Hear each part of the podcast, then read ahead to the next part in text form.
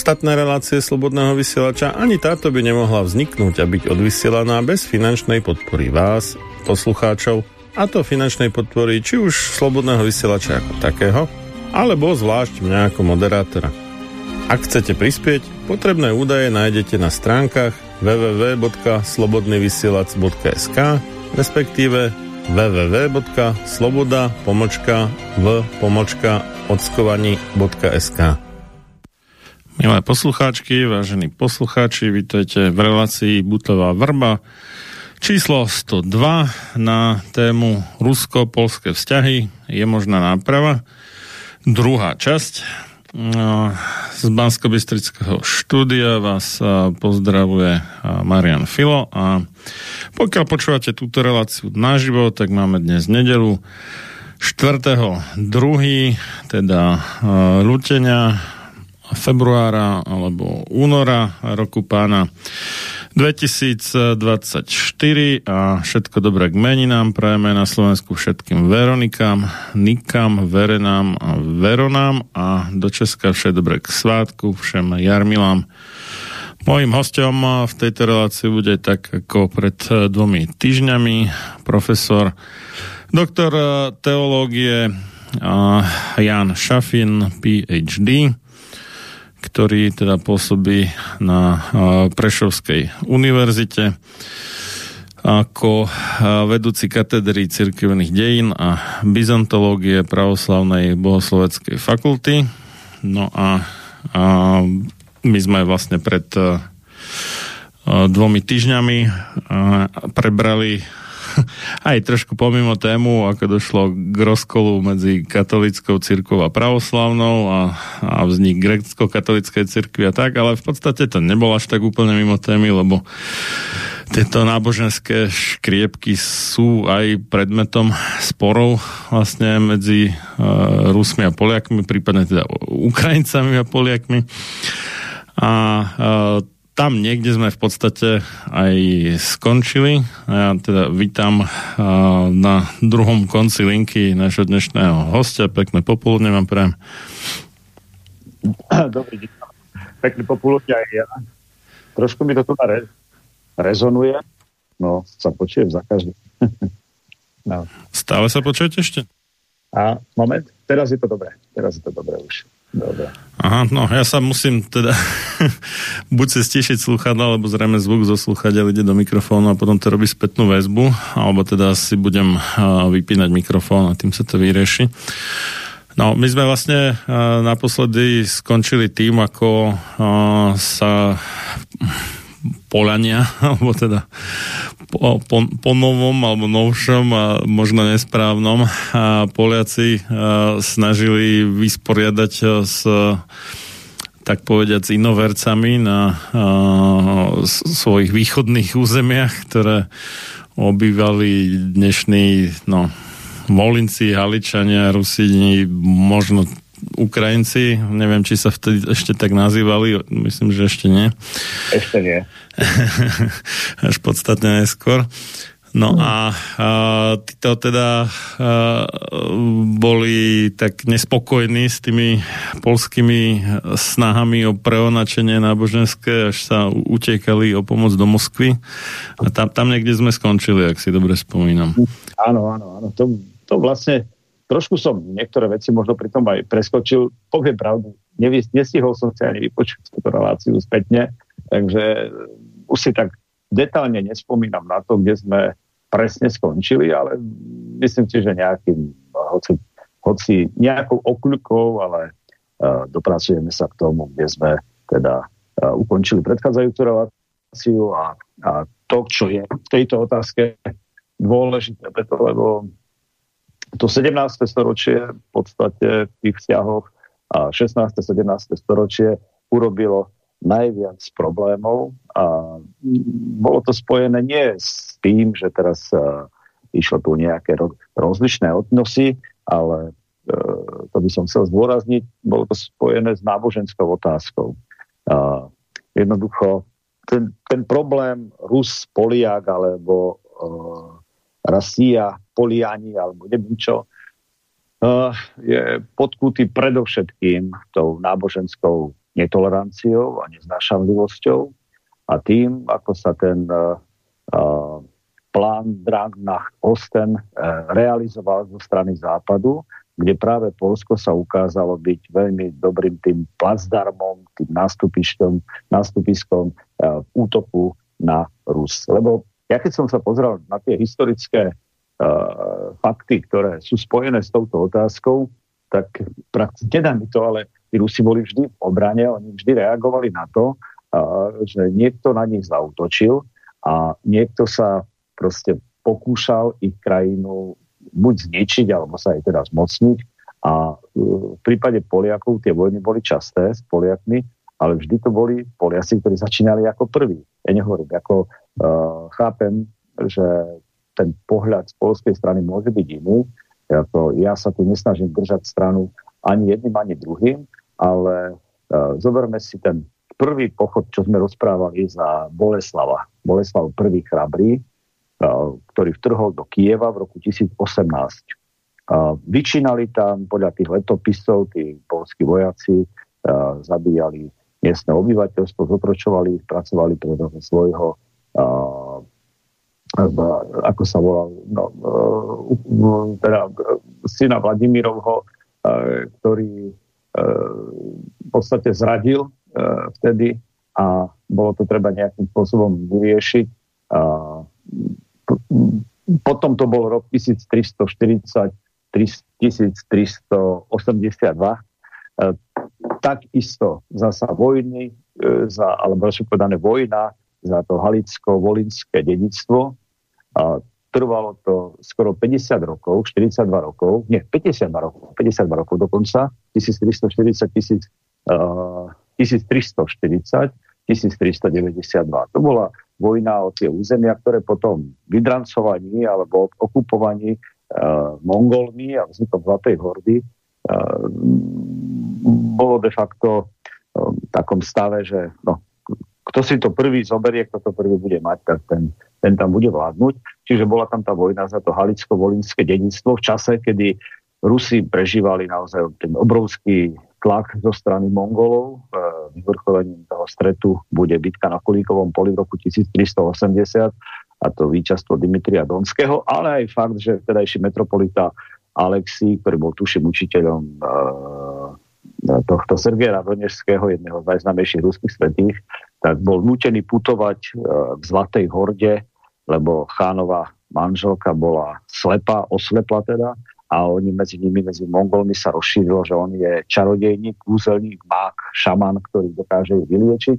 Takže ona, on, on, sa, ona sa, on sa tam v záujme mieru vybral a naozaj tú chánovú manželku vyliečil. Ten Alexi, dokonca Rusi na túto tému teraz na to, nie tak, no neviem, či presne teraz, ale nie tak dávno natočili film Orda, čiže Horda, o tejto ceste, historicky doloženej, aj o tom, čo sa stalo, lebo to znamenalo zmiernenie tohto tlaku. No ale zmieril sa tlak tu na a, a už je tu tlak z druhej strany. Konec koncov Litovčania sa dali na stranu a aj Poliaci podporovali v podstate stranu Mongolov, Tatárov pri tej bitke na Kulikovom poli a nie Rusov.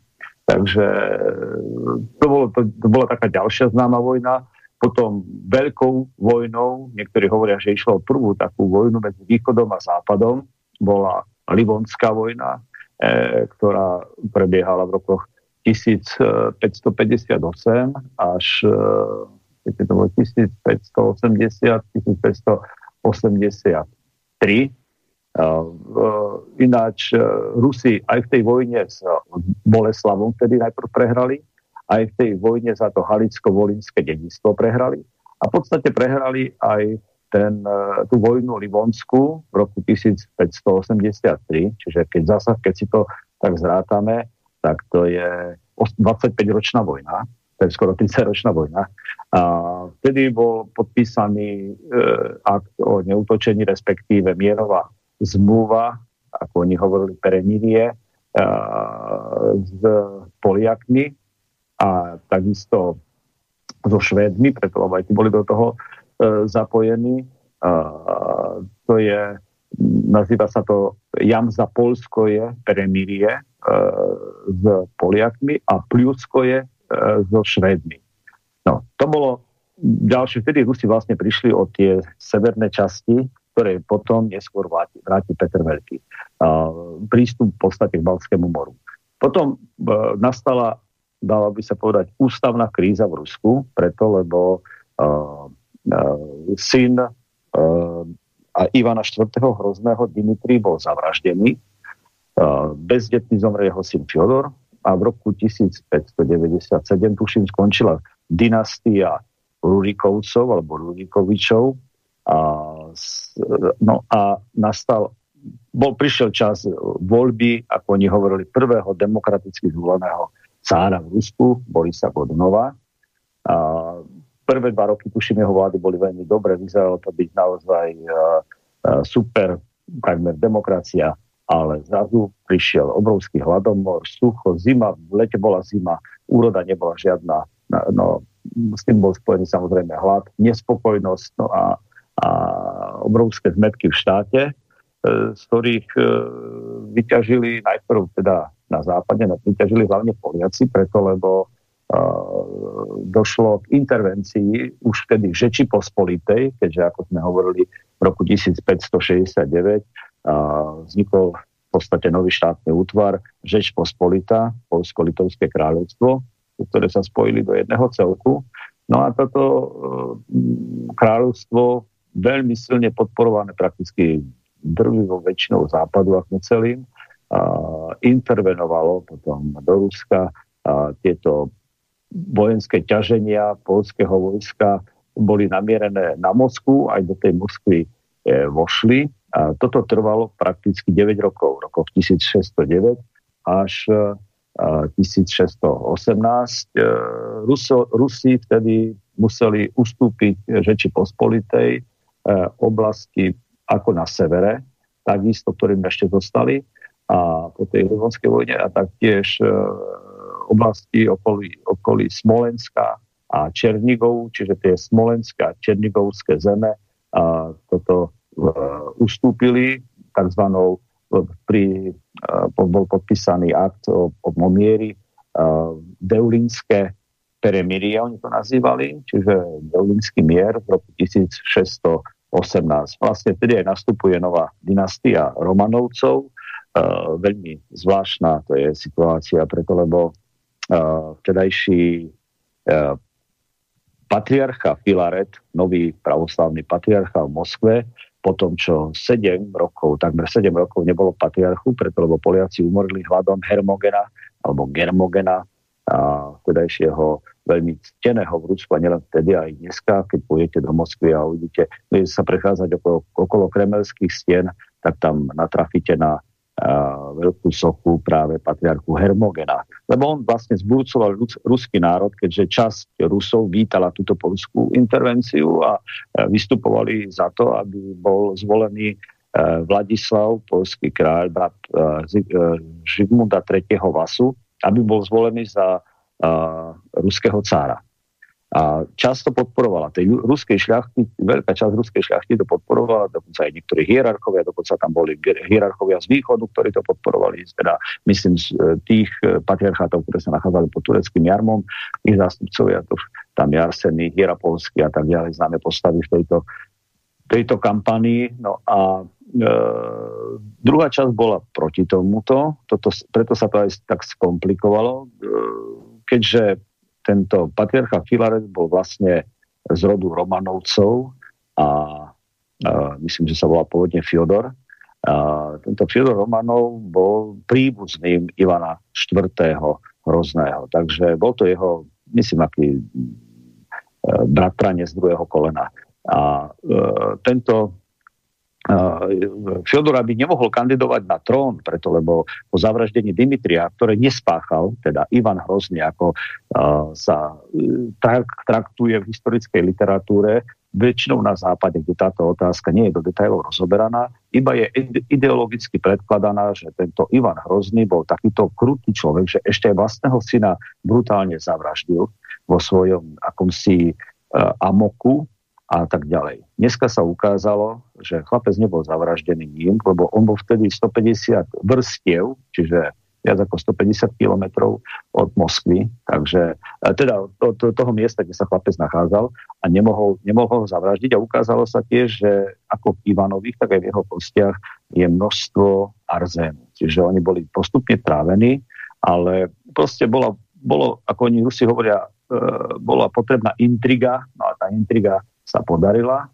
takže prakticky Ivan bol strašne smutný z toho, čo sa potom udialo a z toho smutku aj zomiera. Ináč je známy obraz uh, Repina, uh, ako Ivan Hrozný zabíja svojho, svojho tohto syna a iná, Repin, Repinovi po tomto obraze vyschla ruka. To je taká malá zaujímavosť. to vážne? Áno, vážne, vážne. To sú veci. A ten, sa... ktorý, ten, ktorý mu pozo, pozoval ako Dimitria, on bol herec, také zvláštne meno mal. Ne, znel trošku ako si dobre spomínam. Ten spáchal samovraždu, skočil potom zo schodiska v jednom, jednom obytnom bloku veľkom a, a ďalší, čo tam ešte bol, tak e, sa zbláznil. Treba, že tá, tá história toho obrazu je veľmi zaujímavá, čo je spojená s touto scénou. Dneska hovorím, je to táto, táto ideológia už e, nedá sa celkom medzi ľuďmi, ktorí sa v tejto oblasti pohybujú e, pevnejšie a ovládajú túto problematiku, už sa to nedá takto jednoducho povedať. Ináč aj jeho pomenovanie Ivan IV. hrozný neznamenalo, že bol tyran, ale že bol hrozný pre svojich nepriateľov. Takže za jeho vlády bolo 5 až 7 tisíc popravených v celom Rusku, to tá vláda trvala pomerne dlho. E, zoberme si, že v tom, v tom istom čase e, vo vyspelom Francúzsku počas Bartolomejskej noci e, v auguste 1572 Katarína Medičejská, keď tam zavolala tie igenotské stavy, šachtu, kalvinsku prakticky, tak ich zlikvidovali 30 tisíc. Čiže to bol tyran keby sme to už chceli takto, a to bol, ona bola súčasničkou Ivana Hrozného, takže keby sme to už takto chceli brať, tak osli, alebo v, v Londýne, a nie v Londýne, Británii, bolo popravených okolo 100 tisíc e, tulákov, lebo potrebovali nové zeme v 16. storočí. Takže kto bol tyran, kto, kde bola tá vláda krutejšia, keď už to tak chceme porovnávať. No ale to som trošku no, odbočil. No, myslíte, že ten, že ten Repín a, a spol akože uh, vedome šírili hoaxy? Alebo on, jak... nie, on, on to v podstate nevedel. On to nevedel, lebo tak sa to, tak sa to tam tradovalo, lebo tá ruská spoločnosť pred revolúciou, tá šľachta bola silne liberálna. To neboli akože teraz nejakí konzervatívni monarchisti, ktorí teraz e, stáli v tvrdom pravoslavi. To boli väčšinou ľudia, ktorí boli v rôznych ložách, tajných e, spolkoch, nemuseli mať nejaký sprisahanecký charakter alebo nejaký magický charakter. Jednoducho bola to aj móda tak trochu byť v tom. Nie, niekoho to zaujalo viacej a viac sa do tejto problematiky ponáral. Niektorí od tohto odišli a práve oni, oni podávali správy o tom, čo sa dialo, ale každopádne tá ruská spoločnosť bola veľmi sekularizovaná. To, to pravoslávie sa držalo za Úralom, držalo sa v kláštoroch, e, na dedinách a tak ďalej. Sem tam niečo v mestách bolo, ale tá inteligencia bola silne svetská. To sa až, až mm-hmm. pred revolúciou začínalo e, do veľkej koncom 19. storočia sa to začínalo meniť. Takže e, on, on vychádzal z tohto prostredia a tie informácie, ktoré toto prostredie, tak ako dneska existujú, isté informácie, manipuluje sa informáciami, tak e, takisto ovplyvňovali aj, aj jeho, Repina teda konkrétne, a tých, ktorí boli okolo neho. Potom on sa dožil ešte, myslím, dobro, niekedy v 30 40 rokoch, ešte po tej revolúcii, dobrých 20 rokov tuším požil, ale už, e, už takéto niečo nemaľoval. No takže v, tento Filaret, v podstate, ktorý bol príbuzným uh, Ivana Hrozného, jeho, aby sa nestal cárom, keďže z tej príbuzenskej uh, moci uh, mu to prislúchalo, vzhľadom na to, že nastala ústav, ústavná kríza, tak uh, uh, radšej ho poslali do kláštora, do monastiera pravoslavného a tam ho násilím postrihli za mnícha. On to rešpektoval, tento stav, stal sa mnichom a keď sa všetkých týchto zmetkov, ktoré, vtedy, ktoré tam vtedy nastali, e, vynorila nová e, dynastia e, cárov, Romanovcov, tak v podstate jeho syn sa stal novým ruským cárom. Takže ten nový, nový ruský cár, ktorý prišiel na tento svet, ktorý sa tam objavil v tomto, na Rusi, bol v podstate synom samotného patriarchu. Čiže tým pádom, tým pádom tá spolupráca tá spolupráca bola veľmi úzka, veľmi tesná. Carom sa stal vtedy Michail Fyodorovič. To bol syn, bol to prvý cár teda z dynastie Romanovcov.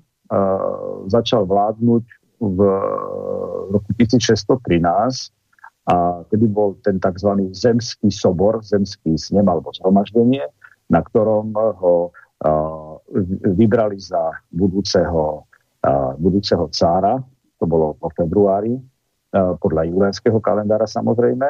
No a on bol práve synom toho Fyodora Nikitiča Romanova, ktorý bol príbuzným, ktorý bol príbuzným samotného cára Ivana Hrozného. Tým sa skončilo to obdobie smuty alebo nepokoju, kde smutno je vremňa, nepokoja, ktoré trvalo 15 rokov. Od roku 1598 až po rok 1613. Bolo to naozaj veľmi preúsov zlé obdobie. Poliaci prakticky zasadli do Kremľa, obsadili všetky dôležité posty, hovorím patriarchu Hermogena, toho dali do uh, hladomornia, tam ho aj umorili hladom, ale zároveň, uh, zároveň on sa stal on sa stal, tento patriarcha, tým motivom, ktorý povzbudil Rusov do boja. A prakticky Fyodor nahradil toho polského kráľa Vladislava IV. Vazu, e, ktorý bol s bratom Žitmundovým. A oni, oni hovorili, dobre, nech sa stane Poliak kráľom, teda cárom, pardon, nech sa stane cárom, nech bude Poliak, ale podmienka je, musí prijať pravoslavnú vieru. Rus pravoslavná proste nebude tolerovať na tróne e, katolického monarchu. No a vyzerá to tak, pokiaľ viem, že on, on s tým Vladislav ani taký možno problém nemal, ale za to jeho brat, ktorý bol silne pod vplyvom jezuitov, čo silne, to sa výrazne silne, a ktorý vládol naozaj veľmi dlho, tak skoro 50 rokov, ten Zigmund III, tak ten trval, že nie. Proste musí zostať e, musí zostať naďalej e, katolíkom, tak ako bol, a žiadne, e, žiadne tieto e, prechody na inú vieru tu na nebudú. Takže pak prakticky na tom toto padlo. Oni sa vzbúrili, samozrejme boli tam rôzne pokusy násilne dosadiť rôznych hierarchov, ale e, potom, e, keď už e, vypukla tá revolta proti tomu a e, začali tiahnuť na Moskvu, začali vojnu s Poliakmi, tak nakoniec e, tento plán nebol realizovaný ako som povedal, a, a, tento sa stal novým, novým ruským a, cárom a, Fyodor Nikitič Romanov a teda e, patriarchom, pardon, v posledných rokoch Filareto a jeho syn zasa Michal Fyodorovič sa stal, sa stal cárom. Nastala tam neobyčajne mm, ideálna situácia na to, že církev a štát začali spolupracovať, lebo otec a syn boli na dvoch významných miestach, ale to bolo, prečo o tom tak detálnejšie rozprávam, to bolo vlastne v čase, kedy uh, už bola podpísaná Brezlitovská únia, čo bola v podstate séria snemov, trvajúcich od roku 1591 po rok 1596, kde istí hierarchovia tajne bez vedomia národa a, išli e, za kariérou a proste podpísali najprv v Ríme, potom a, v Breste, podpísali úniu, ktorá v podstate ukázala, aká tragická e, duchovná situácia na týchto územiach je preto, lebo národ zostával pravoslávny, nevedel o tom, čo sa stalo a vyššia hierarchia, to znamená biskupy, e, podpísali úniu. Nie všetci úplne do jedného, ale e, veľmi e,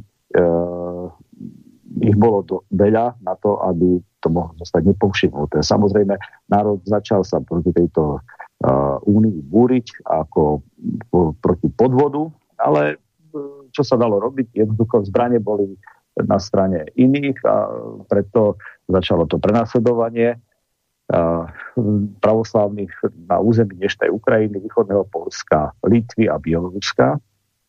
A potom tá reakcia, čo sme spomínali, e, v podobe e, týchto podobe potom pochodov samotného, samotného Bohdara Chmelnického vojen, ktoré nastali medzi, medzi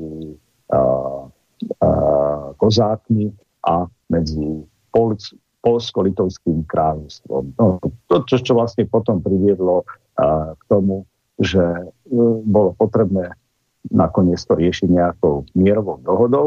No a e, vtedy, to, vtedy to vyriešili, najprv teda to bolo vyriešené v tom, tom, tom Devlinskom e, e, mierovom, e, pod, tým mier, Devlinským mierovým podpisom v roku 1618. No ale dlho E, situácia nezostala pokojná, preto lebo v rokoch 1632 až 1634 vypukla ďalšia vojna.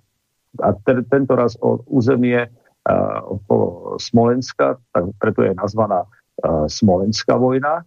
A táto vojna skončila už pre Rusov uh, úspešne. Takže ja by som sa ešte vrátil k tomu, teda, takže pred nástupom toho prvého Romanovca, toho Michaela Fiodoroviča, vlastne, tak bačovali v Rusku o, polsky nejakí vládcovia?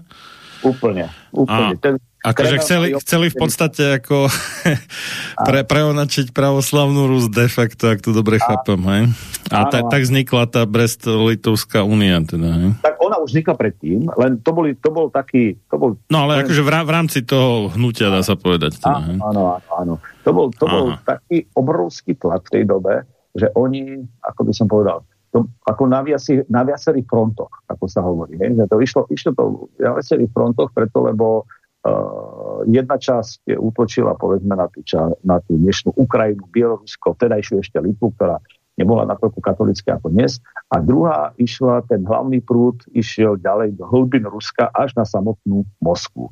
Čiže uh, no plus tu bolo nebezpečenstvo ešte z juhu, uh, z Krímu a z Osmanskej ríše a taktiež za Kaukazom Peržania. Čiže nebola to vonkoncom ľahká situácia, ktorá ktorí sa tedy vtedajší Rusi ocitli no museli to nejakým spôsobom e, riešiť. Nakoniec, e, nakoniec tá smuta, tá, to obdobie, a, a, to strašné obdobie a, e, tých nepokojov skončilo tým, že a, v podstate prišla tá nová dynastia a tá nová dynastia ukončila Romanovcovú, ukončila aspoň, no ukončila, úplne to neukončila, ale zastavila na istú dobu, e, zastavila na istú dobu to, e, ten nepokoj, ktorý tam nastal. Čiže... Uh-huh. Takže pred, pred tým Michailom Fiodorovičom vlastne časť tej ruskej šlachty sa ako keby podvolila teda tým áno, polským áno, snahám, hej? Áno, áno, áno. Takí kariéristi, oportunisti. Presne tak. Tak ako dneska aj vtedy to bolo jednoducho, oni, oni poškuľovali po tom, čo sa do akej vyspelosti sa Západ postupne dostával, to už bol obsadený, už obsadzovali, lepšie povedané, nový kontinent, už to vyzeralo tak, že jednoducho ten Západ uh, si uh, rýchlo uh, poradí s čímkoľvek. Rusko sa im dalo byť zaostalé týmto mnohým šľachticom, tak radšej poškuľovali po týchto, po týchto západných postoch. Boli to takí ako, ako dneska, keď sú rôzne akože boli kedysi disidenti, alebo teraz povedzme nejaká liberálna opozícia a tak ďalej. Tak akurát, že oni neboli v tej dobe opozíciou, lebo boli pri korite a oni boli náchylní k tomuto kompromisu, ale nevyšlo im to preto, lebo prakticky postavili sa proti tomu ľudia, vedení Mininom a e, takisto tým šľachticom, no, nespomeniem si, p, p, p, p, p, a teraz urobili, myslím, novú požarský, požarský, áno, novú ponorku podľa neho. Požarský a Minin, oni e, prakticky sa postavili do čela e, národa, ktorý bol mimo Moskvy, ktorý bol prakticky smerom k Úralu, vzdialený od Moskvy, zorganizovali armádu, ľudovú armádu doslova a tá dokázala týchto interventov vyhnať e, z, e, z samotnej Moskvy no a, a nastoliť novú dynastiu. Keby ste čítali tú ustanovovaciu listinu, neviem, či som ju minule spomínal, alebo netuším aj áno, tak uh, tam je, ja som ju preložil uh, svojho času, ale nikdy som nepublikoval, tam je jasne napísané o tom, kto všetko bol zapojený do tej akcie, že tam boli zapojení katolíci, aj luteráni, aj e, Mohamedania, aj Židia, aj vlastní zradcovia, čiže tam to je napísané tej, tej ustanovacej listine e, rodinov Romanovcov veľmi jasne. No toto obdobie, obdobie hovorím, keď bol teda, e, keď bol teda na čele štátu e, Michail Fyodorovič, ten prvý ruský cár z rodiny e, alebo z dynastie do Romanovcov a jeho, jeho vlastný otec bol na čele církvy, tak e, nastalo také obdobie, že sa mohli tie pomery v ríši konsolidovať. Vtedy ale aj dostalo sa cirkvi veľa majetku vďaka tomuto spojenectvu. Nie všetkým sa to páčilo, hlavne bojarom. Takže mnohí naďalej poškudovali skôr po uh, inom uh, statuse, než uh, im ponúkala tedajšia uh, vláda. No a nakoniec hovorí, došlo aj k tej smolenskej vojne, ktorej už Rusi ale zvíťazili. Predtým, či to bolo hovorí, to 1018 za Boleslava I. prehrali, aj, aj za to Halisko-Volinské dedictvo taktiež v 90. 1392 prehrali. Aj tej Livonskej vojne v podstate prišli o tie územia uh, severného prístupu k Balskému moru v 1583. Uh, boli nutení podpísať mier s Poliakmi so Švedskom. No a potom zasa uh, tej novej vojne rusko-polskej tiež uh, to deulinské peremírie alebo čiže ten Deulinský mier eh, podpísaný, bol tiež v podstate v dôsledku porážky. Takže... Eh, že vlastne to... oni od, od toho Jaroslava Mudrého dostávali staroče na fragrusy vlastne. Ale, tam, tam je, to, to je také paradoxné, že no. oni, ako pre, oni prehrávali, podpisovali mier a to územie sa im stále rozširovalo. to je na tom zaujímavé, že to je taký, ako oni prišli o ňo na chvíľku. Prišli o ňo na chvíľku a v zápätí, povedzme, rozpad Sovietskeho zväzu. Budem to ilustrovať na súčasnom prípade.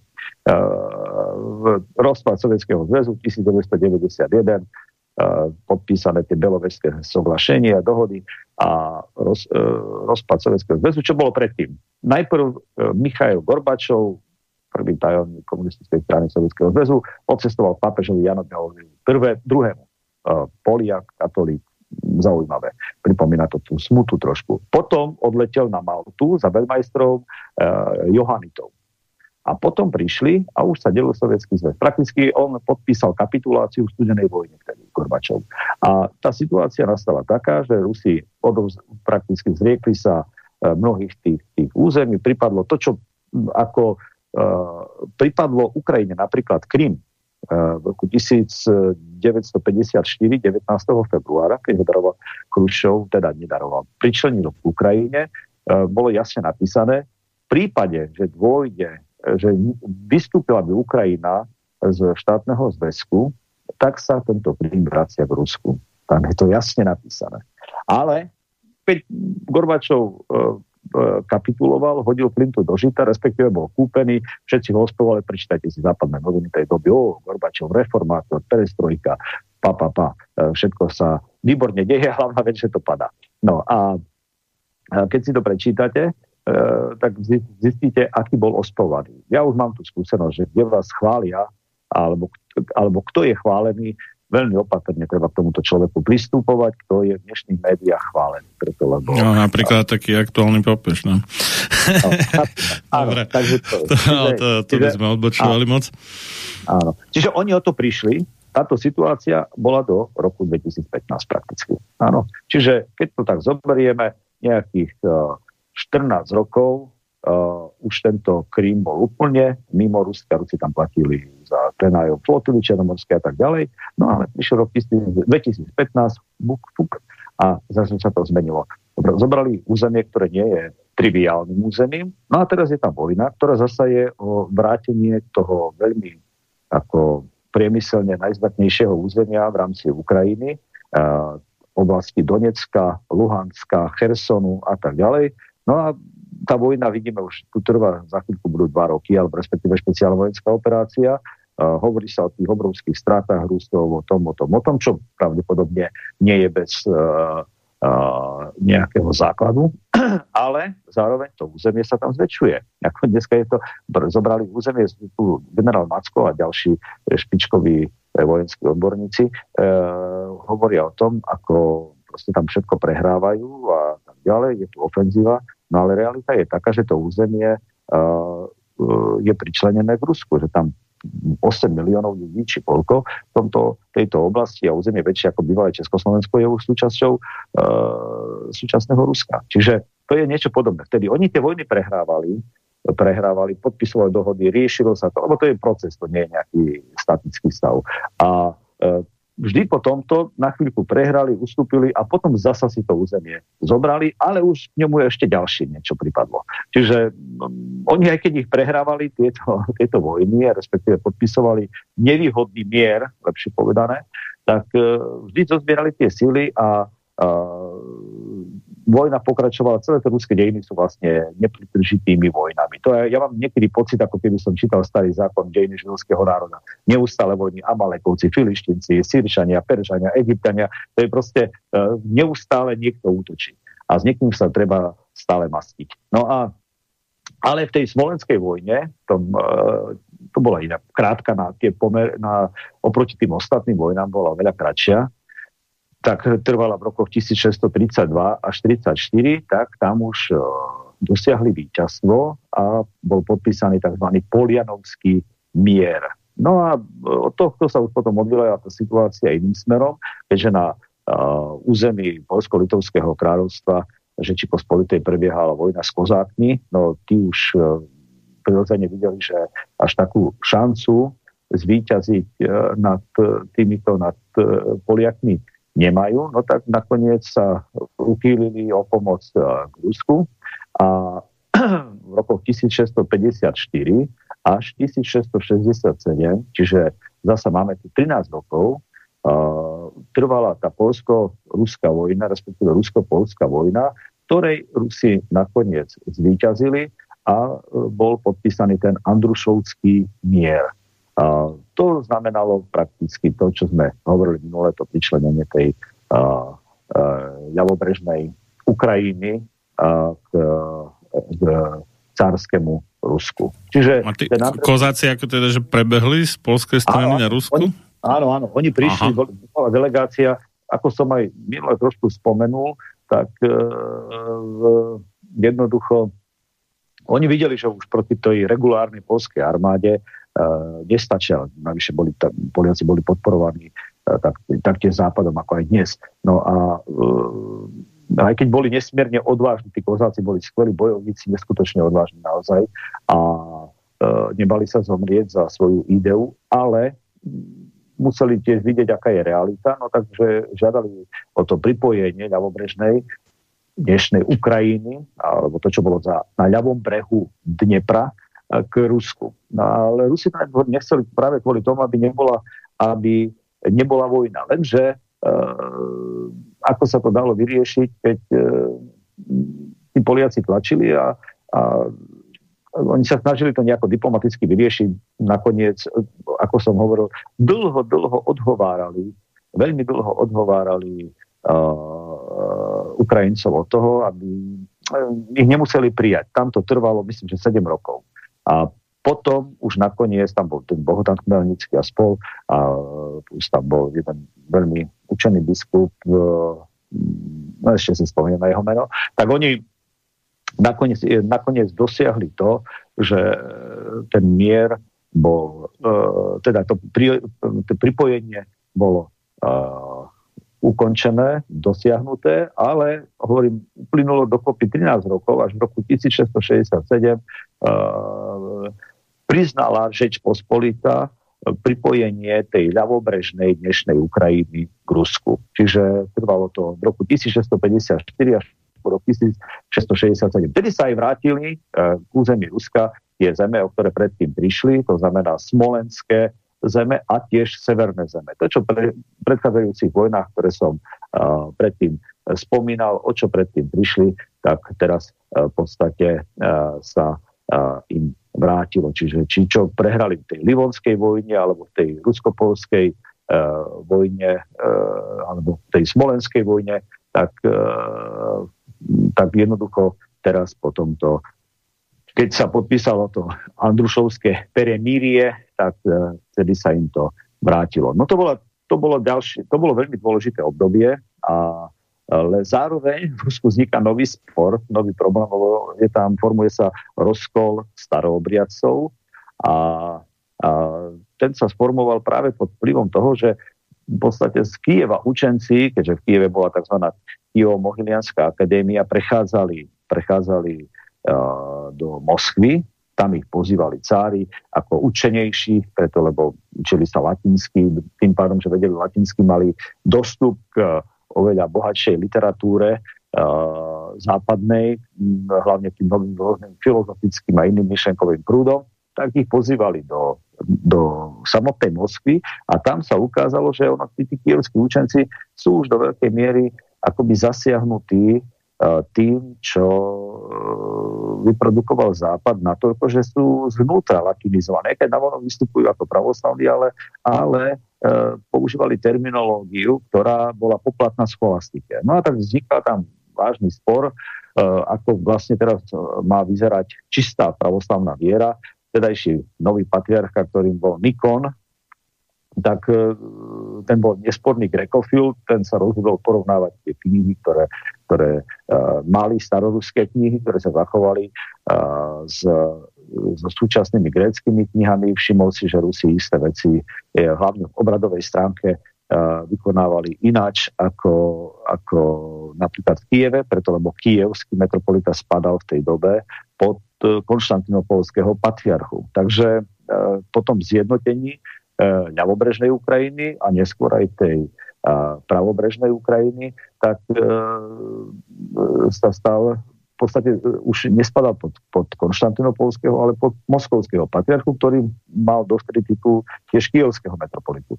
No čiže boli z toho také rôzne administratívne problémy, ale aj technické problémy a hlavne v tej bohoslužobnej oblasti, nie vo vieroučnej, nie v dogmatickej, ale v tej bohoslužobnej oblasti, ako sa žehnať dvoma prstami, troma prstami, tie e, tzv. kresnie chody, to znamená tie procesie s ikonami, s krížmi a tak ďalej, či sa majú konať po slnku alebo proti slnku, ktorým smerom majú ísť, alebo či sa spieva dvakrát Aliluja, Haleluja, alebo iba, alebo trikrát, lebo tam bol potom to slava, to by Bože.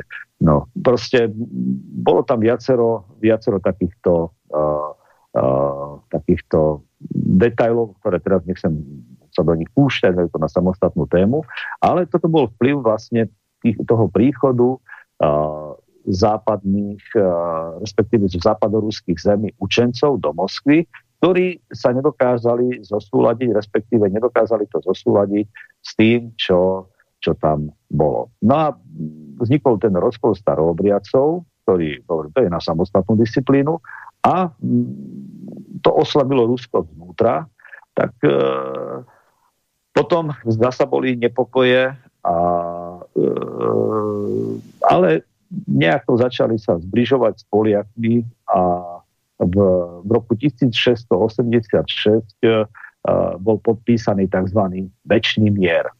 No, ten, ten bol vlastne výsledkom zblíženia Ruska a tej Žeči Pospolitej. Stali sa v podstate spojencami e, v boji ako s Turkami, E, tak aj s krímskymi Tatármi. No a toto im umožnilo tak trochu zabudnúť na tie e, rôzne e, nesúlady a tie, ten, na, to ne, na ten nepokoj, e, ktorý tu na bol. Do toho samozrejme tu bola ešte aj tá otázka švédska, preto lebo tie rusko-švedské e, vojny to tiež nebolo nič zriedkavé. Hej, tam od konca e, 15. storočia e, každý, skoro, no nie, minimálne každé polstoročie bola nejaká vojna so Švedmi. Tam koniec 15. storočia, polovica 15, 16. storočia, potom zasa tá Livonská vojna, čo som spomínal, 1583 skončila, potom zasa koncom 16. storočia bola polsko-švedská vojna. E, v tej prvej vojne výsledok bol neurčitý, tam bol podpísaný mier, tej druhej vojne e, švedskej za Ivana Hrozného 1554-57 to bolo, vtedy, vtedy Rusi vyhrali, potom zasa tej Livonskej prehrali, tým, že prehrali, vlastne prišli o tie severné zeme a potom koncom e, 16. storočia práve po tej smrti už e, už uh, Ivana Hrozného, myslím, to bolo tam zasa Švédi vyhrali vo vojne, ktorá trvala asi 5 rokov práve v čase, keď, bol, keď prebiehali uh, špekulácie okolo Brezutovskej únie. Potom zasa zasa nie, vlastne nie, tam Rusi vyhrali. Tam Rusi vyhrali a potom zasa bola vojna uh, v čase, keď končila smuta 1614-1617. Tam Rusi so Švedmi prehrali, bo boli veľmi oslabení po tej vojne, hlavne s Poliakmi. No a v čase, kedy začali kozáci jednať o tom pripojení, keď tam prišli v roku 1654, dva roky na to vypukla vojna Rusko-Švedská. No a uh, výsledok tam zostal akoby nejasný. No a zasa s začiatkom 18. storočia známa Severná vojna za Petra Veľkého, ktorá trvala 21 rokov, od roku 1700 po rok 1721. Rusi v nej vyhrali, bol podpísaný tzv. ništatský mier. Čiže, a, no a keďže tí Švedi taktiež nepo, ne, neboli práve priateľní ani pre samotných Poliakov, takže medzi tým obdobím, polovicou 17. a koncom 17. storočia, tak oni sa dokázali v podstate vtedy e, dohovoriť, aj keď hlavnou príčinou hlavnou príčinou tu na, bolo to nebezpečenstvo zo strany Turkov, Osmanov a, a Tatárov. No Pet- Peter, čo teda vyhral nad tými Švedmi, to bol ten slávny Peter prvý a, veľký, Peter, čo založil Peter, Petrohrad vlastne. Áno, áno. On, on už vtedy založil základy Petrohradu, postavil, položil už na začiatku tej vojny, ešte sa mm-hmm. vojna. Tam bola jedna z požiadaviek, E, po pár rokov zbúrať všetko, všetko zničiť. Požadovali to aj Turci, požadovali to aj Švedi, aby to bolo zničené. Lenže prakticky tá vojna už bola rozhodnutá, aj keď skončila 1721, ona už bola rozhodnutá po 9 rokoch, lebo v bitke pri Poltave v 1709 roku, tedy polský kráľ Gustav XII spolu s Masepom, s radcom zo strany Ukrajiny, ušiel e, vlastne do mesta Bendery, na území dnešného Moldavska, vtedy to spadalo pod Osmanskú ríšu.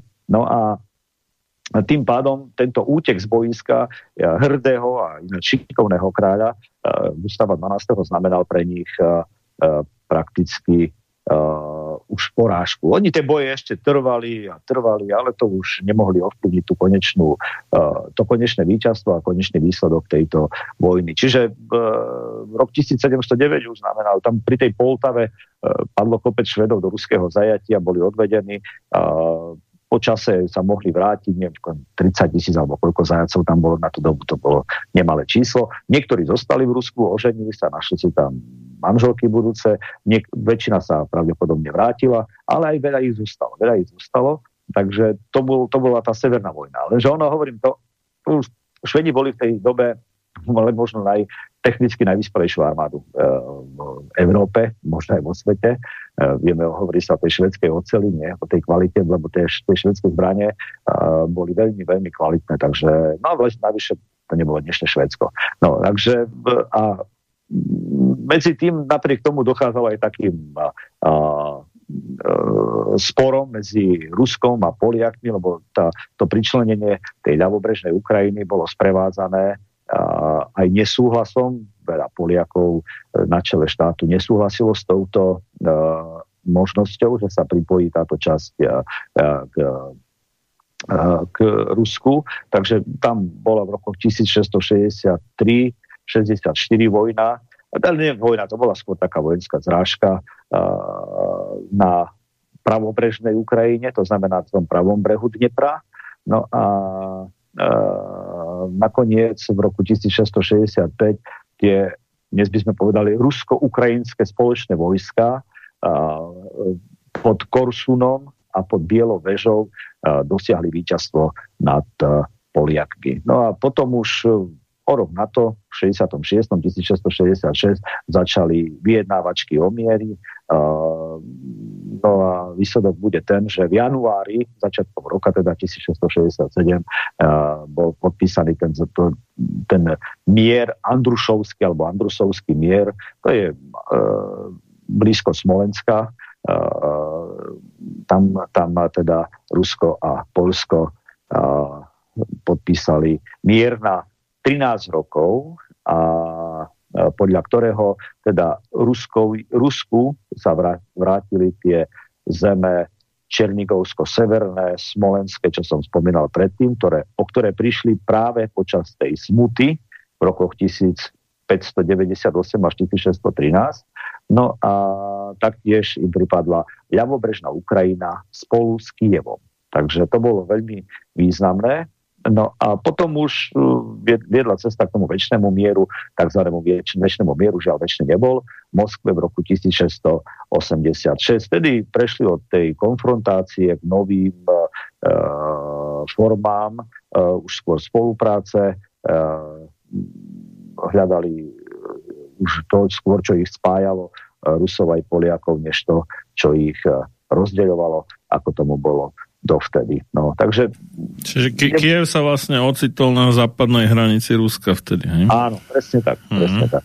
Presne tak. tak, to, tak to, to, bolo, to bolo také do, do veľkej miery, toto bolo zlomové obdobie, lebo vtedy, vtedy sa im naozaj podarilo uh, veľmi veľa dosiahnuť. Uh, po smrti Bohdana Chmelnického, ináč on zomrel v podstate rok potom, čo začali, nie, tri roky potom, čo začali vyjednávačky s Rusmi, keď začali vyjednávať s Rusmi v roku 1657 a na jeho miesto nastúpil nový uh, hetman, ako nehovorili hetman, uh, Vygocký a uh, tedy bol uzavretý, bola uzavretá dohoda s Polskom, no ale potom uh, ale zápäti znovu vypukla vojna Rusko-Polska. No a na, na, e, v 1659, už dva roky po tom, čo Vygotsky sa stal nástupcom Chmelnického, ktorý sa tešil obrovskej popularite, tak ho kozáci zvrhli a e, prísahali vernosť moskovskému kráľovi. Teda, pardon, cárovi. Takže a hejtmanom sa na miesto Vygotského stal syn Chmelnického, ktorý sa volal Jurij. Takže Jurij Chmelnický po dvoch rokoch vystriedal Vygockého, ktorom už videli, veľmi začal, zdalo sa im, že až príliš poketuje s tými Poliakmi a v podstate to, čo dosiahli, môže, môžu na poli boja môžu stratiť, takže e, kozáci ho zvrhli a ustanovili nového, nového panovníka svojho, a ktorým bol Jurij Chmelnický v roku 1659. No a e, potom e, potom v rokoch 1660-62 dochádzalo k e, množstvu povedal by som, nie pre Rusov veľmi úspešných vojenských ťažení, kedy e, prehrali viacero bytiev. E, ruská armáda e, tam v 1660, 61. a e, nakoniec Poliaci aj zmocnili sa Vilniusu v roku 1662, takže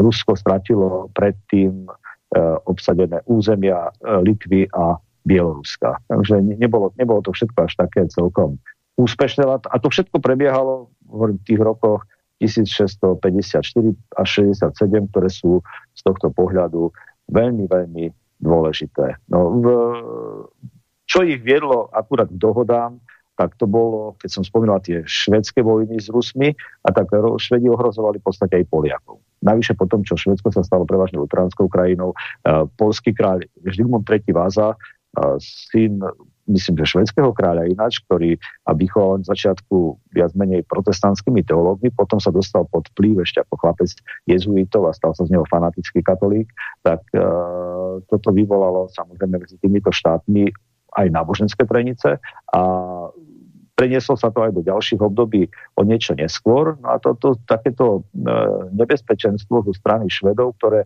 hrozilo ako Rusom, tak aj Poliakom, ich viedlo potom k podpisu mierovej dohody Rusov a Švedov roku, pardon, Rusov Poliakov v roku 1656 práve kvôli tomu, že Švédi tu predstavovali nebezpečenstvo. Čiže e, bolo to, bolo to obdobie veľmi, veľmi komplikované a nakoniec e, e, ten, tento, ten Andrušovský mier, alebo oni, ako oni hovoria, peremírie, čiže nejaký taký prechodný mier, mohli by sme povedať, e, vrátil Rusku to, čo som povedal, tie Smolenské, Černigovsko, Severské zeme a taktiež ľavobrežnú Ukrajinu s Kievom. No v, ten potom väčší mier o 19 rokov neskôr, 1686, bol potvrdením toho prechodného mieru, čiže ten je väčší mier, tam ten je to peremírie a väčší mír no a potvrdením tohto prechodného mieru z roku 1667 a Rusko vošlo potom do tzv. tej Svetej ligy toho antitureckého zväzu alebo antitureckej únie, keby som to tak mal povedať. Takže mm, hovorím, to, toto obdobie toto obdobie je pre uh, ten ďalší vývoj veľmi dôležité, častokrát sa na ňo zabúda a uh, v podstate znamenalo vtedy uh, dobrovoľný prechod uh, dobrovoľný prechod na Ukrajiny pod uh, ruskú vlajku. Tam je sa to, že boli ľudia ináč naladení, ktorí boli proti tomu, tak to je jasné. Hej. Tam, ale tá Periaslavská rada, alebo, alebo Sovet, ako oni hovoria, čiže taká tá dohoda z roku 1654, kedy ešte bol nažive Bohdan Chmelnický a kedy tá e, kazacká, kazacká berchuška, tá, teda tí vodcovia kaz, kozákov, e, prijímajú rozhodnutie o vstupe Ukrajiny do ruského podanstva tá by nebola možná bez toho, čo sa dialo všetko predtým. Preto, lebo v,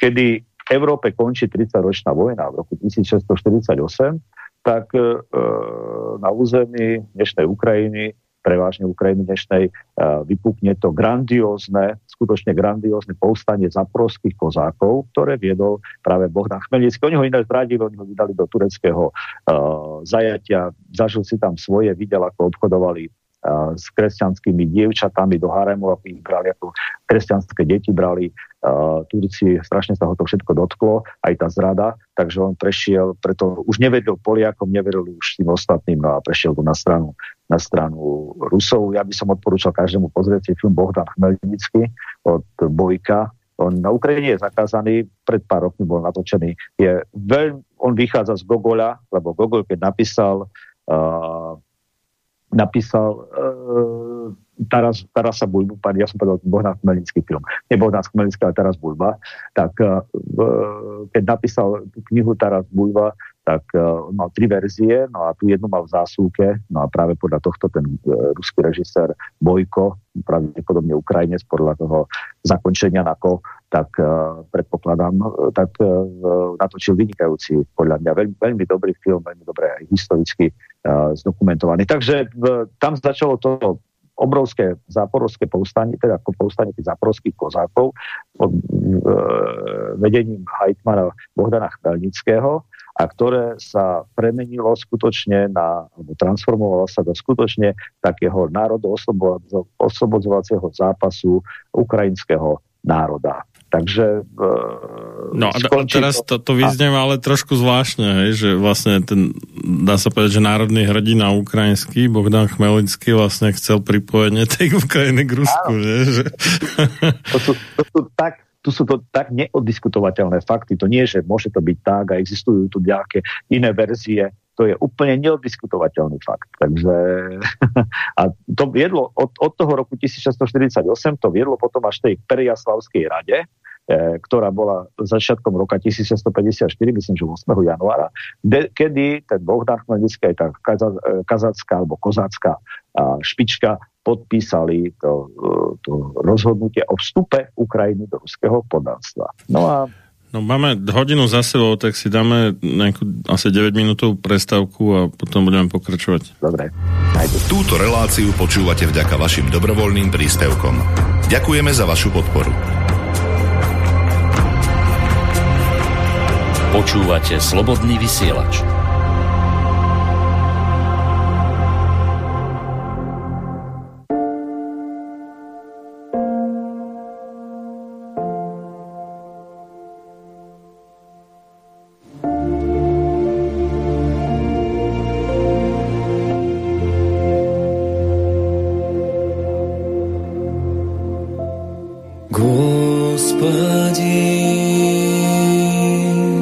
Как величественно имя Твое по всей земле.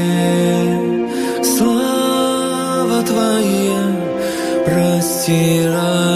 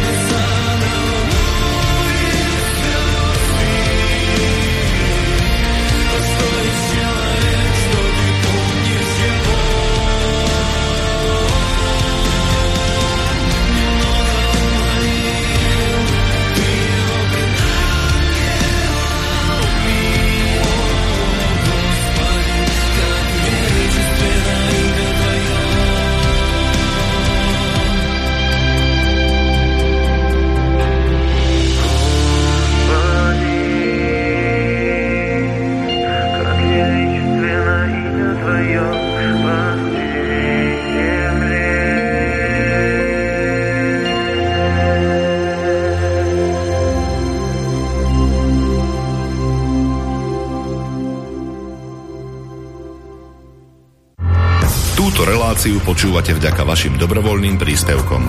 Ďakujeme za vašu podporu. Počúvate slobodný vysielač.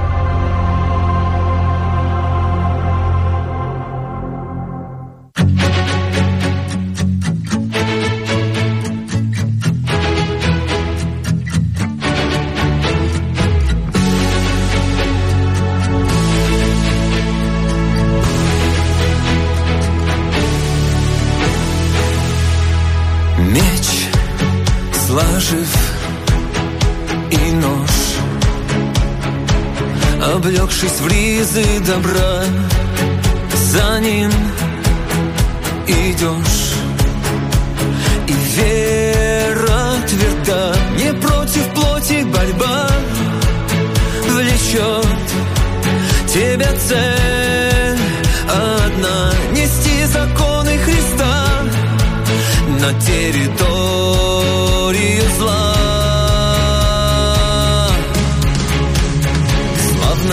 Церковь, небо предверие.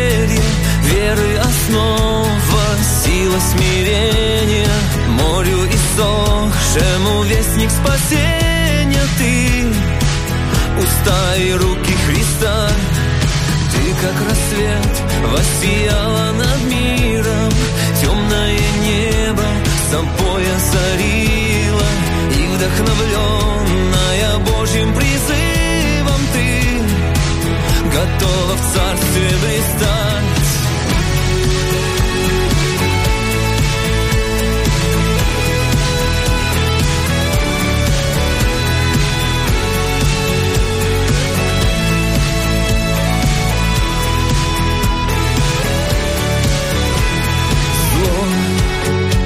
правд и ложь. Врачу я силой любви,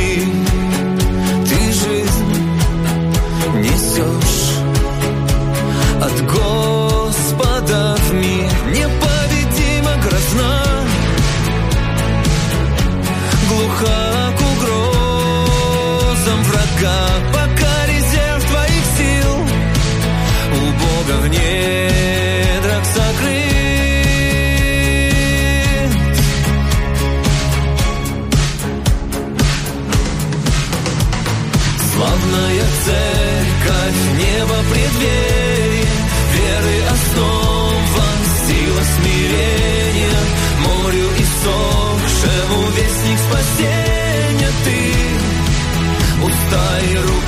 Христа, ты как рассвет воссияла над миром, темное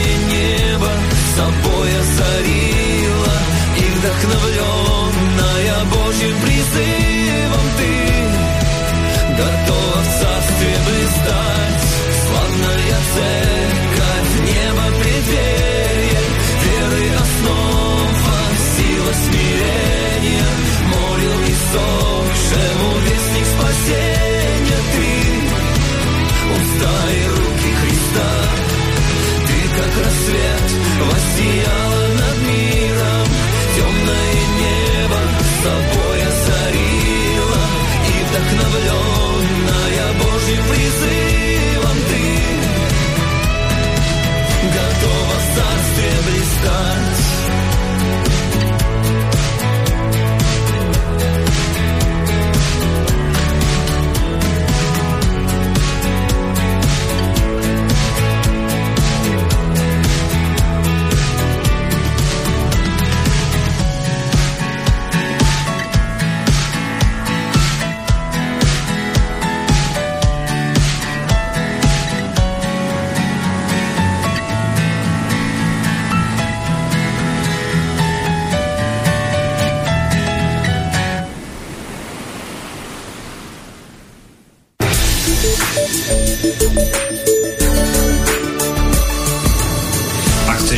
svoj názor, napíš na studiozavináč slobodnyvysielac.sk Slobodný vysielač, váš rodinný spoločník. Táto moderná ruská kresťanská hudba by aj celkom mala šancu v hitparádach, zdá sa. No, z bansko štúdia Slobodného vysielača pekné popoludne všetkým posluchačkám a posluchačom, práve Marian Filo a s mojim dnešným hostom na dráte doktorom teológie, profesorom Janom Šafinom, PhD. Sa bavíme o rusko-polských vzťahoch, či je možná náprava. Teda vidíme, že je to tu skoro samá vojna, pomaly tam neprešlo 100 rokov bez toho, aby tam neboli nejaké krvavé súboje medzi Rusmi a Poliakmi. A sme skončili vlastne niekde na prelome 17. a 18. storočia. Čo sa dialo teda potom, ako sa uh, veľká časť Ukrajiny úspešne pripojila k Rusku. Mm. Ja, ja ešte poviem mm. tomu, čo som bol predtým, lebo som zabudol že, e, lebo to, ako som povedal, to obdobie 1648, 1667, respektíve 1654-67 je veľmi dôležité. Ono má niekoľko etáp, 1648, 1654 a potom 54 a 67. To by sme mohli takto rozdeliť. A vtedy, keď vypuklo to povstanie kozácké v roku 1648, tak e, tí kozáci vedení Bohdanom Chmelnickým, respektíve Ukrajinci na čele Bohdanom Chmelnickým, dosiahli naozaj veľmi silné vojenské víťazstva, ktoré boli prekvapením, lebo polská armáda bola dobrá a veľká. No, už vlastne rok po tomto vypuknutí povstania bol podpísaný tzv. zborovský mier v roku 1649 a vtedy kievské, černigovské a bratislavské vojvodstva získali samostatné hejtmanské riadenie. Čiže dostali vlastných, vlastných hetmanov, ale už neboli takto područí e, pod polsko-litovskou šľachtou, respektíve kráľom. A, takže ten úspech z začiatku bol veľký. Lenže potom tá druhá etapa nastala v 1650 roku až v 51.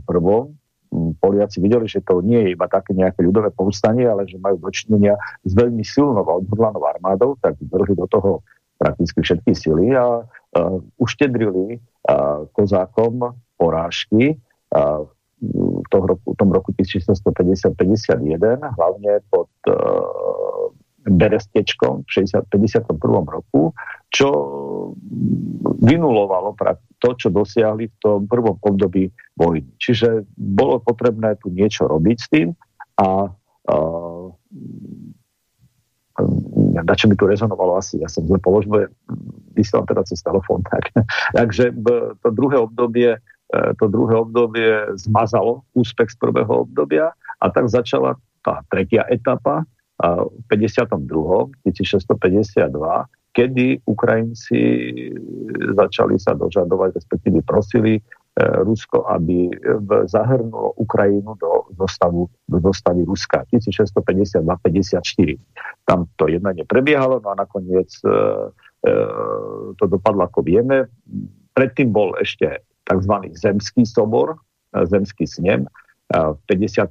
roku 1653, ktorý definitívne prijal rozhodnutie o zahrnutí alebo o vstúpení Ukrajiny do zostavy Ruska a o vyhlásení vojny v Polsku. No a potom už bola, bola tá 8. E, januára 54.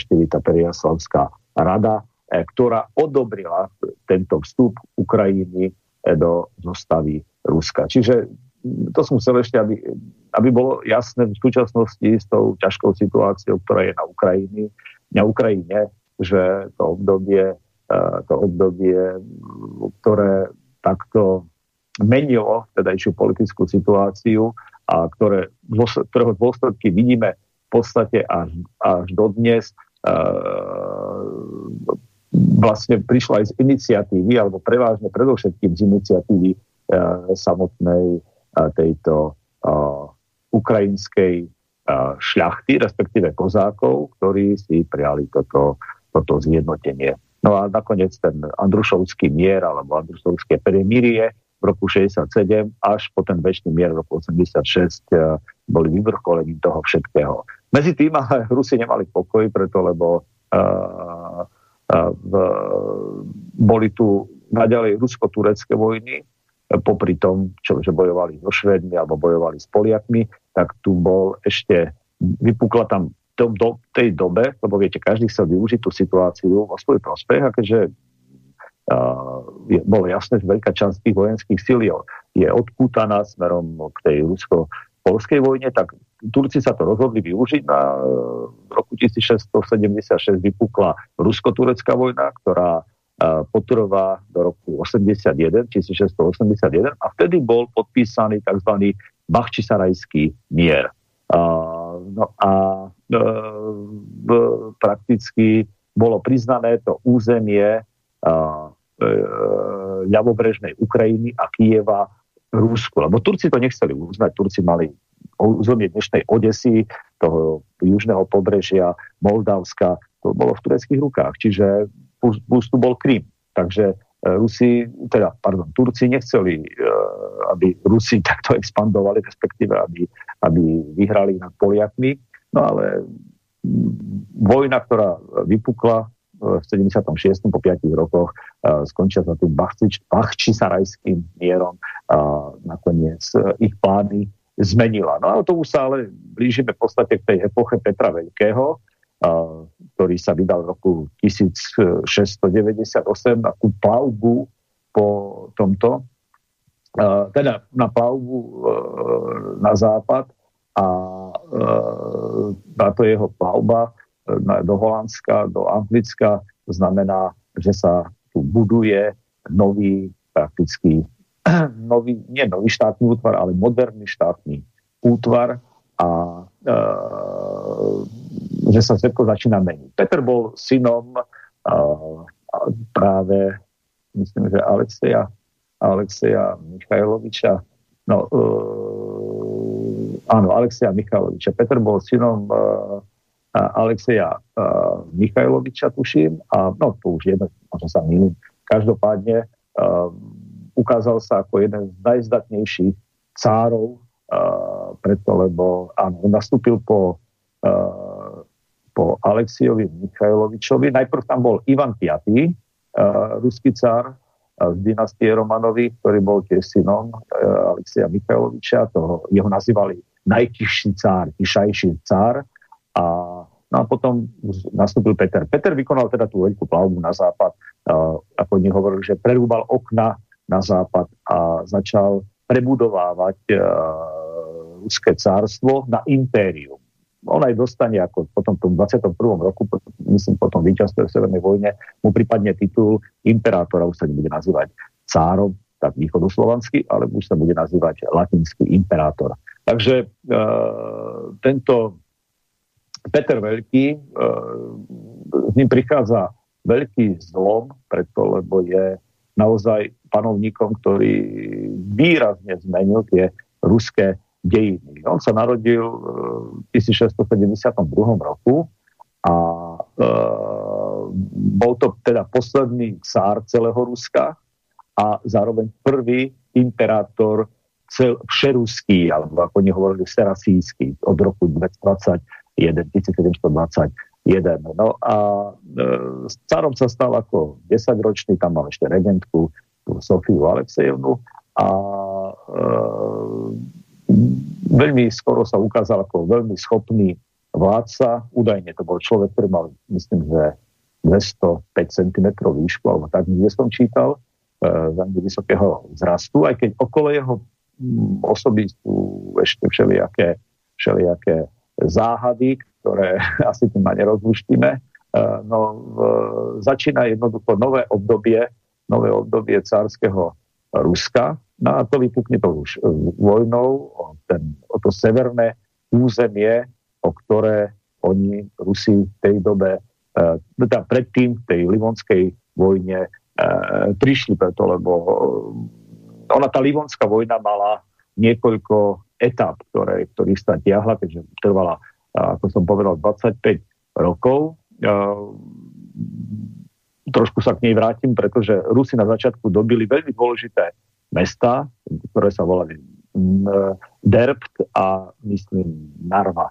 A Narva. Narva hej. A postupili, dostali sa až k Talinu, ale v roku už e, v roku 59, teda rok potom vypuknutí vojny, boli nutení uzavrieť prímerie preto, lebo došlo k povstaniu tzv. morského národa na juhu, e, ktorí boli proti pripojeniu carskému Rusku. No a toto využili tí livonskí feudáli na to, aby uzavreli dohody s polským kráľom Žigmundom II. Augustom, na základe ktorej sa územie toho Livonska a taktiež e, rížské e, kniežastvo, kde bola arcidieceza, aby sa stali vlastne protektorátom pod polským kráľom. No a v tom istom roku aj Dánsko obsadilo potom kniežatstva, ktoré tam boli, to kurlandské a potom Esselvikské kniežatstvo a k tomu ešte aj jednu pevnosť e, a mesto Viliandy. Pevnosť sa volá Aluxné, alebo tak nejako. No, a tá Livonská armáda už potom e, neodolala náporu ruského vojska a pri, potom pri Ergemse Eh, im Rusi uštedrili riadnu porážku. A Limonsko sa rozpadlo a jeho severné oblasti obsadilo vtedy Švédsko. Ináč presne aj v tom období, ak to začalo, tak aj konštantinopolský patriarcha eh, priznáva Ivanovi IV. Hroznému titul cára, čiže cisára v roku 1561. Lebo on ten titul dostal v roku 1547 a po 14 rokoch priznáva aj tento konštantinopolský patriarcha. V Rusko potom dobilo mesto Polock v roku 1563 a tri roky na to Litovci došli do Moskvy, kde chceli jednať o rozdelení Livonska, avšak e, Ivan Hrozný chcel naďalej pokračovať v boji, pretože chcel vrátiť tie e, územia, e, teda chcel, no vrátiť, chcel jednoducho získať prístup k Pobaltiu. Neviem, či to bolo predtým tvojich území, alebo nie, nebudem si vymýšľať. Každopádne chcel získať prístup po Baltiu a e, potom v 69. roku, 1569, vytvorili veľmi, silný, e, veľmi silnú e, štátnu politickú koalíciu e, Žeč Pospolita e, a e, spolu e, s týmito Litovcami. No a toto v Rusku spôsobilo naozaj potom bolehlav, vyhrotili sa do toho vzťahy so Švedmi, z juhu utočili na Astrachaň Turci v tom istom roku, potom aj na Moskvu. E, do toho prišlo, prišiel strašný útok tohto krímskeho chána, ktorý vypal čas Moskvy. Čiže bola to, bola to vojna proti všetkým vtedy. A napriek tomu Ivanovi sa podarilo vsadiť jednu pevnosť, to sa volala Cesis, a niekoľko miest v Lotyšsku v 74. roku. No a v, Ehm, proti tomu vystúpili zasa Poliaci, Štefan Bátori, známy panovník, ehm, v protiútoku obsadil Polock, ehm, neskôr aj Pskov a to bolo v 79. roku, 1579 a o dva roky na to Švedi dobili aj Narvu, Kareliu a tak v roku 1582 bola uzavretá tzv. 10-ročná mierová zmluva medzi Eh, Janom Zapolským a Ivanom IV., podľa ktorej Polock a Livonsko pripadli Žeči Pospolitej, ale bývalé ruské územia sa vrátili Rusku.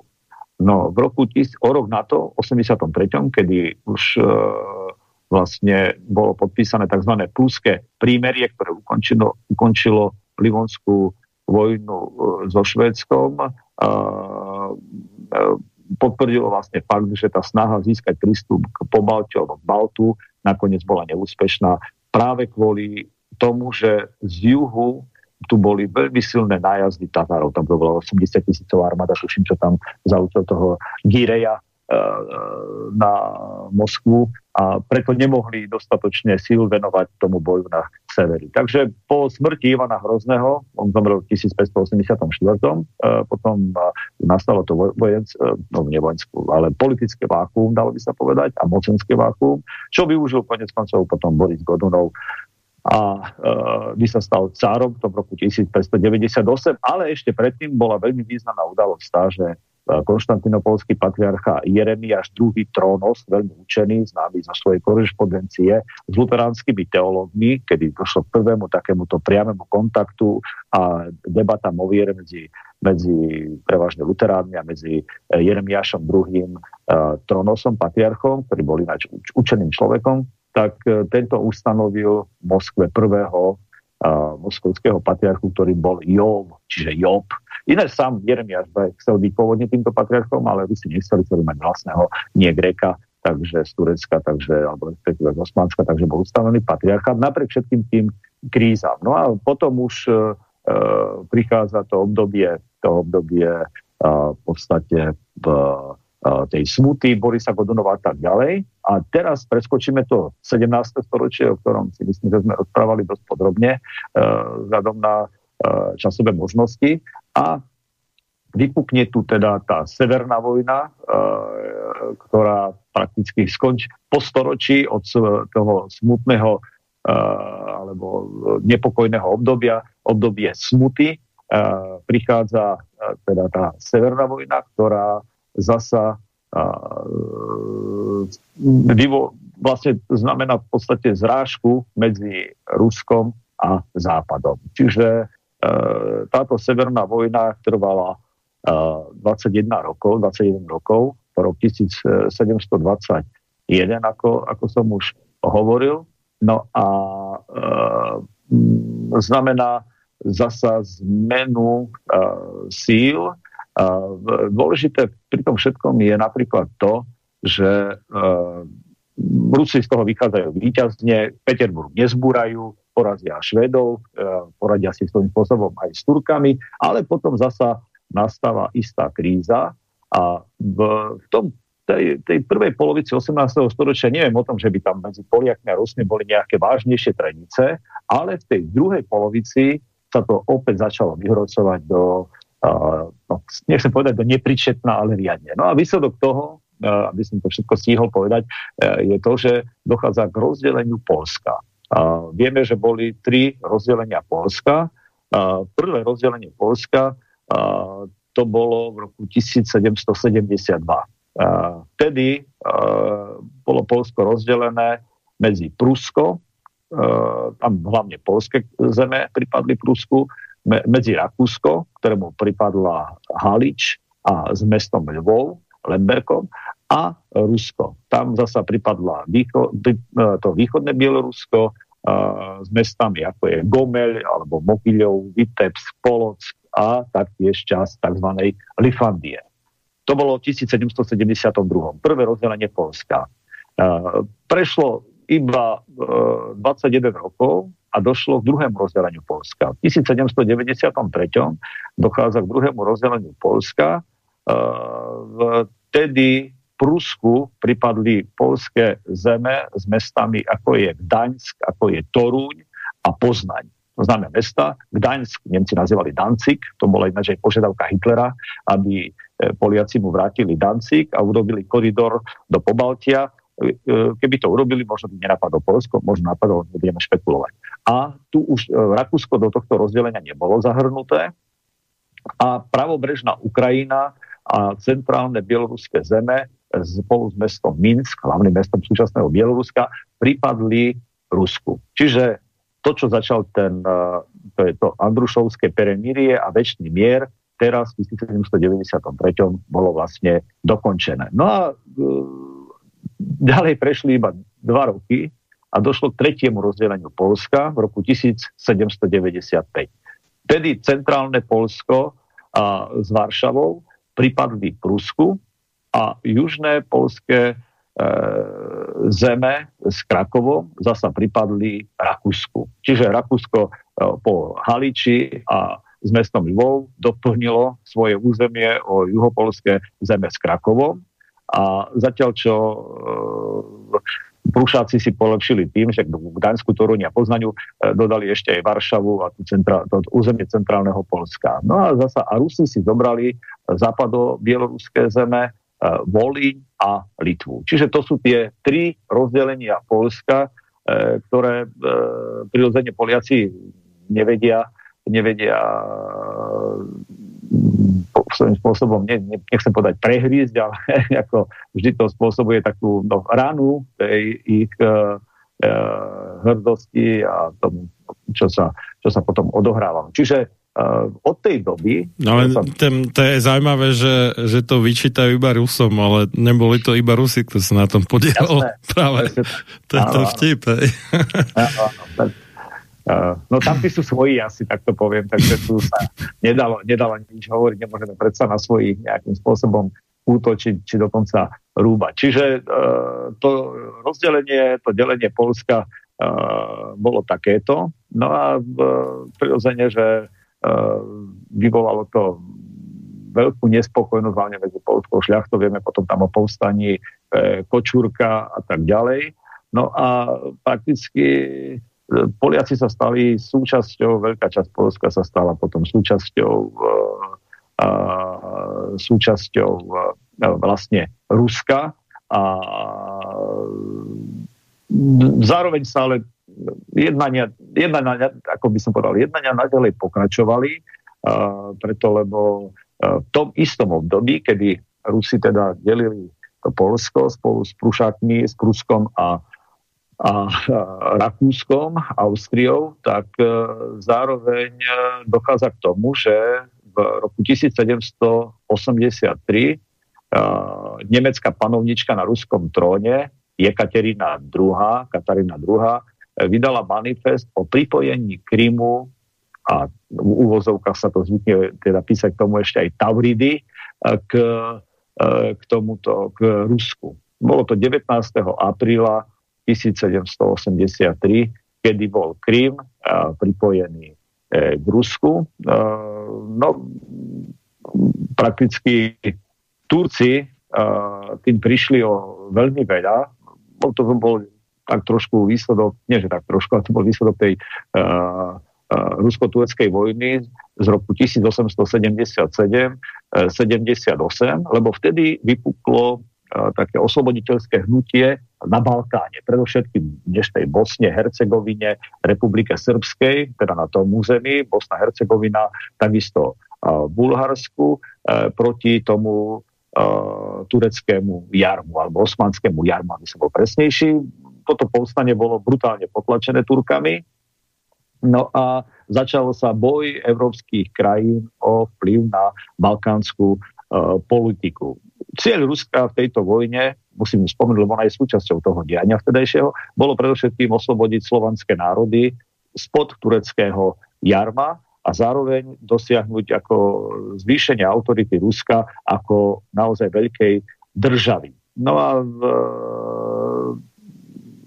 od Turkov oni požadovali, e, predovšetkým ďaká iniciatíve Gorčakova, myslím, že bol admirál, a, e, a taktiež za strany Rusov, a taktiež, ale aj Nemci, aj, aj Rakúšania požadovali od Turecka, respektíve od Osmanskej ríše, to, aby kresťania, ktorí žili ako podane, boli ich tam milióny pod Osmanmi, aby boli v právach e, zrovnoprávnení, teda s moslimami. No, e, e, Turecko v tým, že podporilo ich Anglicko, že Angličania ich podporili, odmietli túto požiadavku. Že s týmito Angličanmi boli vždy nejaké tedy, už tedy tie problémy v tejto otázke. No a výsledok nakoniec je ten, že dostáva sa uh, Rusku Krím a potom aj to rozdelenie Polska. Samozrejme, že Západ uh, nemohol na to pozerať nejako spokojne, boli tu povstania potom v tom uh,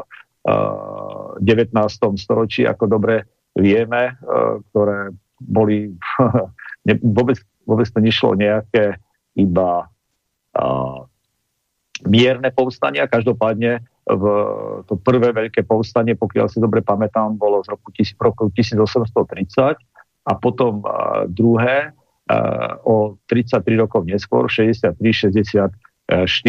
Poliaci sa snažili obnoviť svoje, svoje kráľovstvo, respektíve svoju štátnosť. Mnohí začali spájať svoje nádeje predovšetkým s Napoleónom a veľmi ochotne šli do jeho armády, vstupovali do jeho armády, vytvorili tamto polské, polskú jednotku, niekoľko tisíc, niektorého 30 tisíc, neviem presne koľko mala, dokonca myslím, že niekde som čítal, že až, až 90 tisíc vojakov, uh, Poliakov bolo pri tom pochode Napoleona uh, do Ruska, tak uh, v Poliaci teda spájali tie svoje nádeje s Napoleónom a aj sa dopúšťali najväčších zverstiev pri tom boji s Rusmi. Pamätám si ako vtedajší veľvyslanec Napoleóna v Rusku, keď prechádzali cez boisko na koni a tam bolo, myslím, asi 3000 vojakov ruských pobytých, rovnakým spôsobom mali prerazené lepky vzadu Čiže asi pravdepodobne pažbany im rozbili temeno hlavy a tak, tak nejako bolo to opisované. Nepamätám si to úplne presne,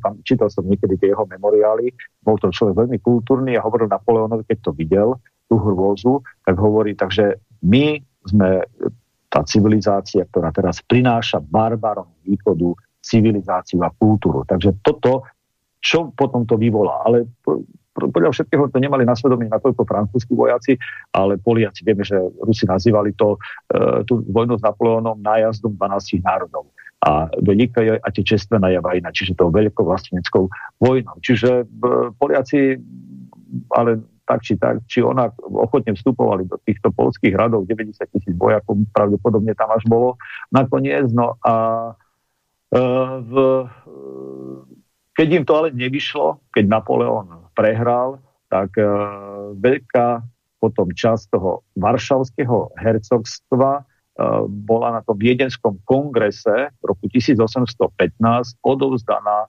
Rusku a bola potom z nej vytvorená, bolo z nej vytvorené akési autonómne polské cárstvo. Čiže už nespadala Varšava ako predtým pod Prusko, ale na Viedenskom kongrese 1815 uh, bola časť toho Varšavského hercovstva pripojená k Rusku a vytvorená ako autonómne cárstvo polské. Takže e,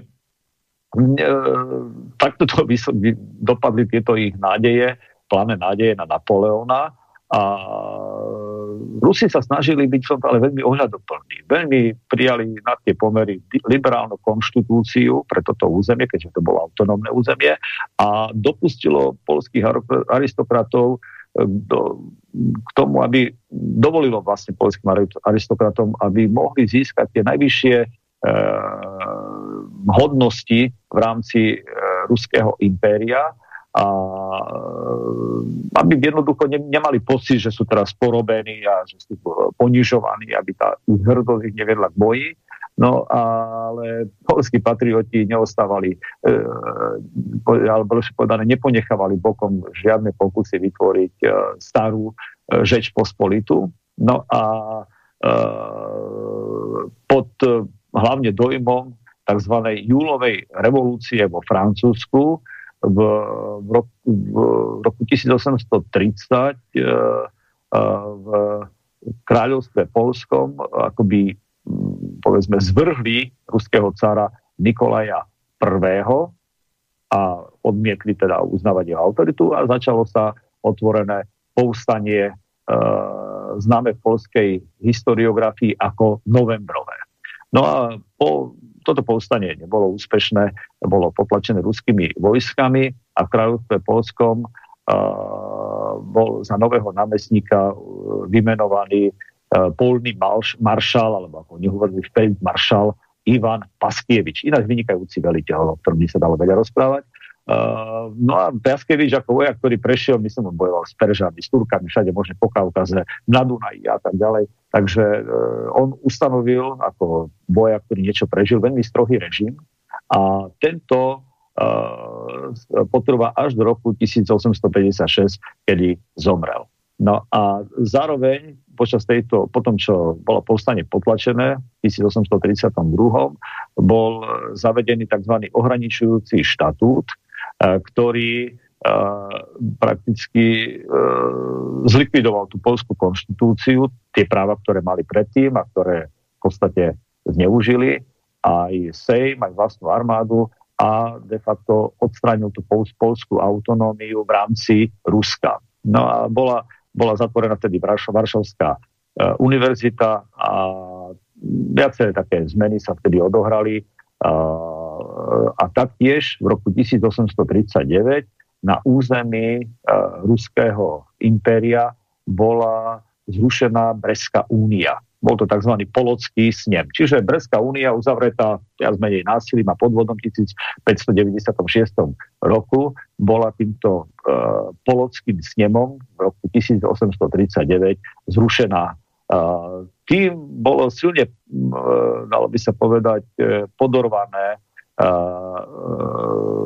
to také tá polská suverenita a aj vplyv Poliakov na tých územiach bieloruských a ukrajinských, ktorí mali predovšetkým cez duchovenstvo. Tam začal aj ten obrovský prechod, hlavne Bielorusku, niekoľko miliónov, aj 12 miliónov, uh, prešlo vtedy do, naspäť do pravoslavnej cirkvi.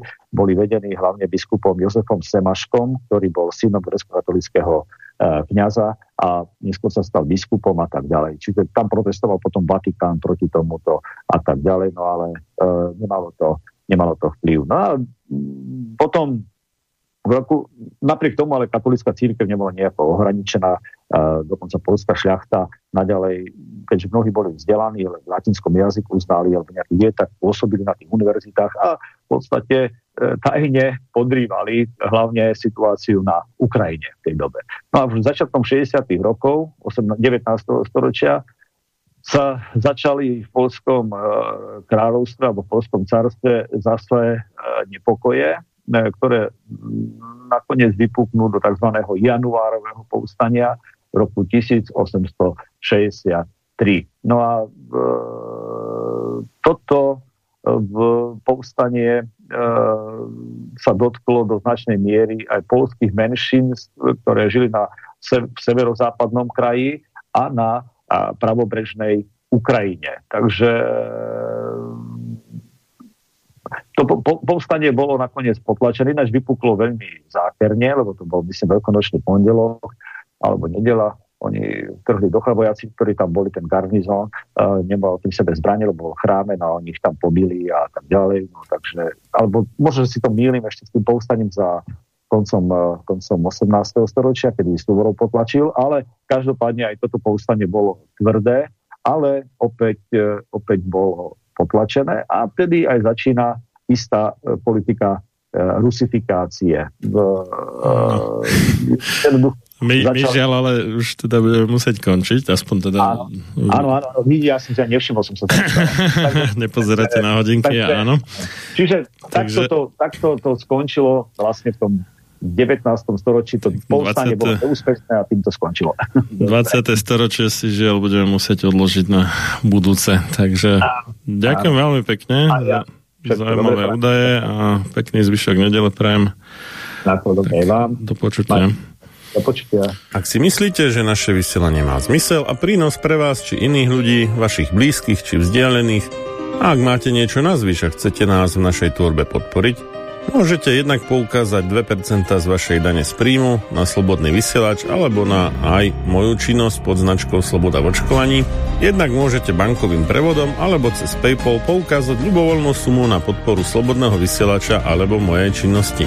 Potrebné údaje nájdete na internetových stránkach www.slobodnyvysielac.sk respektíve www.sloboda.v.ockovaní.sk Všetkým darcom, minulým, budúcim i súčasným, obzvlášť tým opakovaným, z celého srdca ďakujeme. Do skorého počutia pri reláciách sám sebe lekárom a Bútlavá vrba.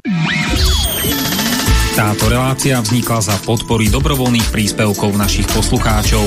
Ty, ty sa k ním môžeš pridať. Viac informácií nájdeš na www.slobodnyvysielac.sk Ďakujeme.